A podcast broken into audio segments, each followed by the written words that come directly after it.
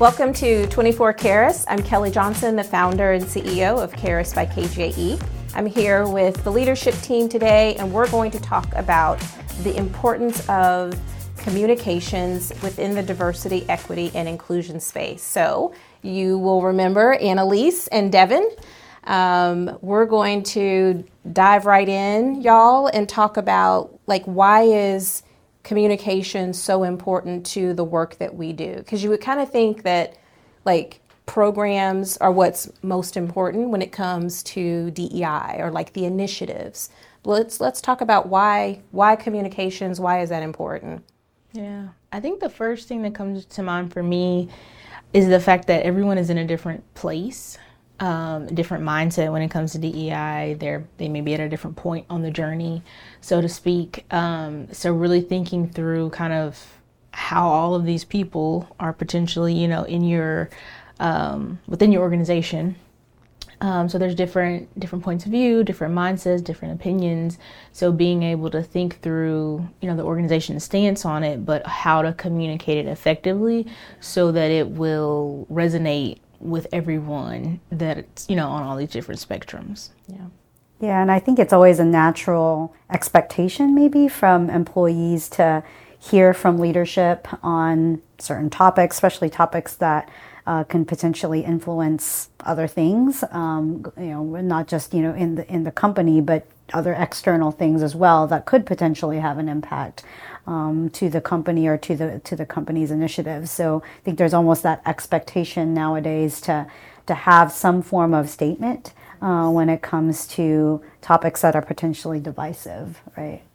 That's a key word, I think, expectations. So in some of the clients that we work with, and in even other organizations that we see them perhaps issue a statement or not issue a statement, let's talk about what helps organizations get it right and what sometimes causes organizations to potentially miss the mark when it comes to communicating about really timely, potentially sensitive issues.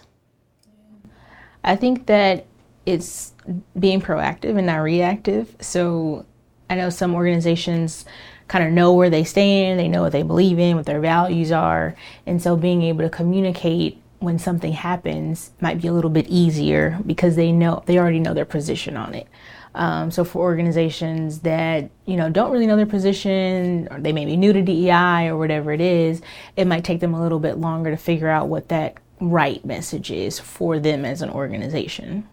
Yeah, and it's also sometimes challenging to balance the mix of the different points of view, right? Because in one organization, even in the leadership team could be split in how, they view certain topics, right? And it's coming to a statement or a communication to the broader employee population that is still inclusive of the different beliefs. But so crafting that message can be kind of tricky, and going through it internally in the absence of a process or a structure could lead to a lot of back and forth and, potentially delay the needed communication. So timing is everything too, right? If you say something too late, it's that happened 3 days ago. Yeah, right? And you need to be more proactive with your communication, as Devin said. Yeah, that makes me think about an organization that we worked with, I think it was last year, developing a DEI kind of crisis communications plan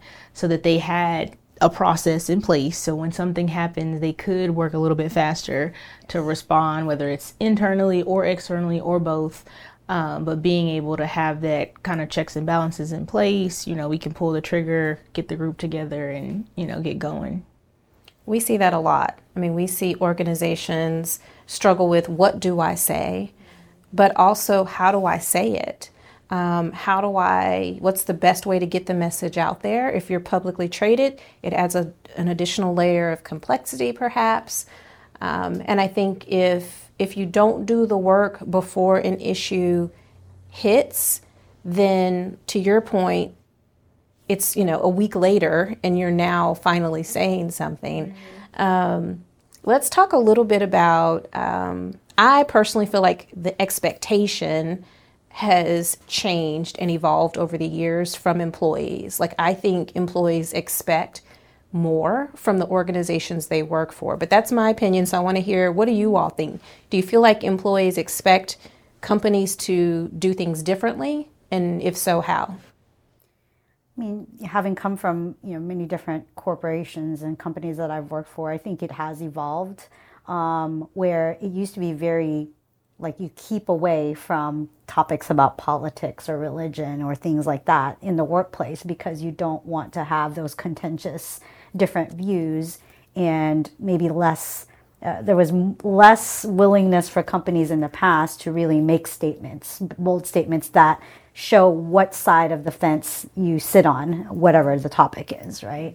I think you'll see nowadays with the recent topics that arise, whether it's with the gun control issues or the Roe v Wade or whatever issues that have come up, there are companies that are taking a strong stance, one side or the other. There are some that are neutral, but still, you know, inclusive in their statements about where they stand. So to answer your question, I think there is that expectation from employees because in the absence of communication, assumptions will be formed, and some of those assumptions may not be in a positive light for the company's brand. Yeah. And I think people now, younger generation, they want a holistic approach to their life, right? They want to be able to go to work and show up as themselves. They want to know that they're working for an organization that, you know, their values align, right?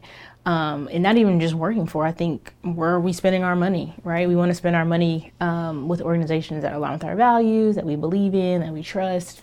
So the expectation, the stakes are a lot higher, I think, now than they were maybe years ago. Yeah.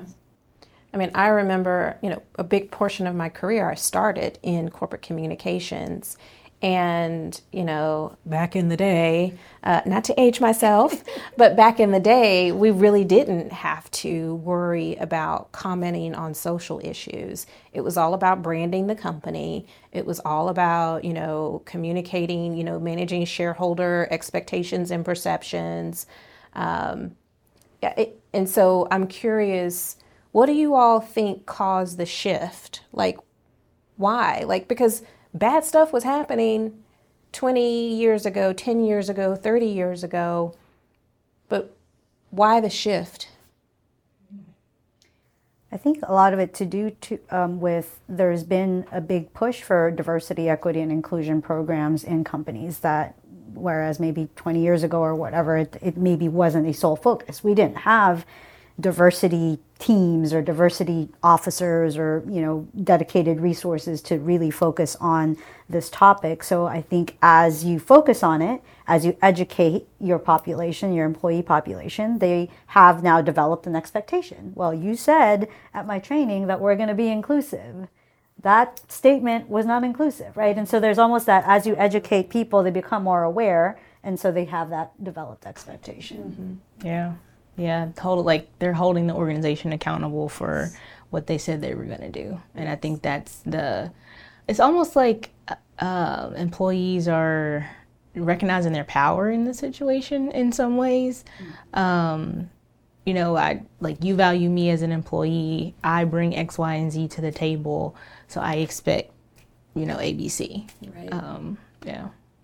I think that those are all really important points because I do think that it's a combination of people no longer want to work and leave 90% of who they are at home, right? Like, we want to be able to be more fully ourselves at work.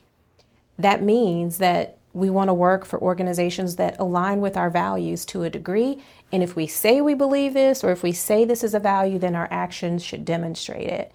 And so I think that that's definitely a part of the dynamic or the shift that's happened. And I agree. I do think that organizations have been on the DEI journey or evolution for a long time. And so there should be these proof points that come out. There should be evidence that, yes, we've been training you, we've been talking about it, we said we have a commitment to hiring and promoting a variety of people. But that means when things happen in the world that are counter to the values that we say we have, if we are silent, are we not yet complicit? Yeah. I don't know. I agree with that because, like I said, I mean, in the absence of information, that's where assumptions are formed. Mm-hmm. And you don't want negative assumptions being formed, especially one that can impact your brand, because all the work that you're doing as an organization to help promote and build up your brand, I mean, just by being silent can cause, you know, adverse effects to that effort. Yeah. I think the other piece to that is social media now as well. Yes. Everything is recorded, everything is on display. It's, you know, it's a heightened level of awareness on what organizations are doing, what leaders are doing, what they're saying, even in their personal lives, and how that's impacting them at work as well. So there's like even higher level of accountability, I think, for even individuals within the organization. And you bring up a good point about social media. I mean, obviously that was not rampant 20 years ago, but the speed in which you communicate, mm-hmm. which is important to your point earlier, Devin, about the client that we had that has now a structure. So there's trigger points, like, okay, if this happens, who all needs to be involved? And it's very like structured process, so it's not scrambling, like, oh, what do we say? What do we do? We still have to talk about what we say, but I think getting the right people in the room and having that structure so you know when something happens, because we can't plan for Supreme Court or whoever to have different decisions that impact how we communicate, but the speed in which, I mean, I was seeing things come out very quickly on social media. I mean, wow, like the company already put the stance out and the communication out, and the ones that are left behind are the ones that are like, what do we say, right? Yeah. So we talk a lot about culture transformation. I mean, it's all we talk about, and just ultimately that it's change management. So let's talk about communicating about social issues, DEI issues. How does that support or not change management and the entire sort of culture transformation process? Well, change management's always stems back to the people and how you communicate to them. One thing that I just wanted to point out too on communications is it's also the levels of communication, right? The method in which you communicate, because we could have very good intentions about the message and but if it's only accessible to a portion of your population and you leave out, you know, the other portion that doesn't have access to email or doesn't have access to your intranet or something like that, but that's the larger portion of your population, then there could be a miss there too, right? So I think that, to say, bringing it back to the change management piece, you've got to look at all the aspects of the message, how you communicate, the why behind it, and the method in which you do it. And then you've got to have key stakeholders involved in that discussion as well, right? That can act as change agents for you. That's so good. Yes. That's it. I hope y'all are taking notes. Yeah, that was really good. Yes. I think the only thing I would add to that is I think in many ways the DEI communications piece it's heavily with like on the organization side. So we talk about the individual and their process to get to culture transformation and how that works in the process, but the communications around all of that and how we are bringing people along the journey is so important, because if we're dragging them kicking and screaming, it's probably not going to get us where we really want to be in the end. So being intentional about what we were communicating, how we're communicating, who we're communicating it to, is really crucial if we want to make sure that the transformation that we're hoping for is realized in the end. Mm-hmm. And I think, you know, just to kind of couple points before we wrap up. You know, we're coming out of a 2-year global pandemic. You know, the economy is a little in flux. We know inflation is really high. So the last 2 years have been really challenging. But I think I go back to some research I looked at by Cone Research. This was probably a good 10 or 15 years ago, and it was looking at the time, I think it was looking at millennials and, you know, their expectations of brands that they wanted to like spend their money with or on. And of course, the community service, the community support was a factor in purchasing decisions. And so I feel like, you know, coming out of the last 2 years that we've survived, and just that evolution and maybe maturity. The maturity of, I think, 10 years ago, people were like, well, I'm going to be careful how I spend my money. I think that awareness really started to grow and heighten. Brands who are, you know, buy a pair of shoes with Toms and they'll donate a pair of shoes. You know, people want to feel like their money is getting a lot of mileage. But I think now as employees, people are saying, I want my time to really be maximized and multiplied. You know, that I know that if I'm working for a company that reflects my values to a degree, that I'm sort of getting a 2-for-1. There's this bigger impact that I can make. Any thoughts about that? A thought that came up for me is that the extension of the brand, like your employees are an extension of your brand, and they're kind of, I won't say free marketers, but you know, it's another way to market the organization. So if you have employees that are bought in, that believe in your mission, align with your values, they're gonna be proud to go to the grocery store in your hat or your shirt or something like that. And you know, they're spreading your brand awareness. So I think that's another kind of piece to think about as a leader of an organization on why we should communicate about DEI and our stance and really, you know, bringing employees along. That's good. Yeah.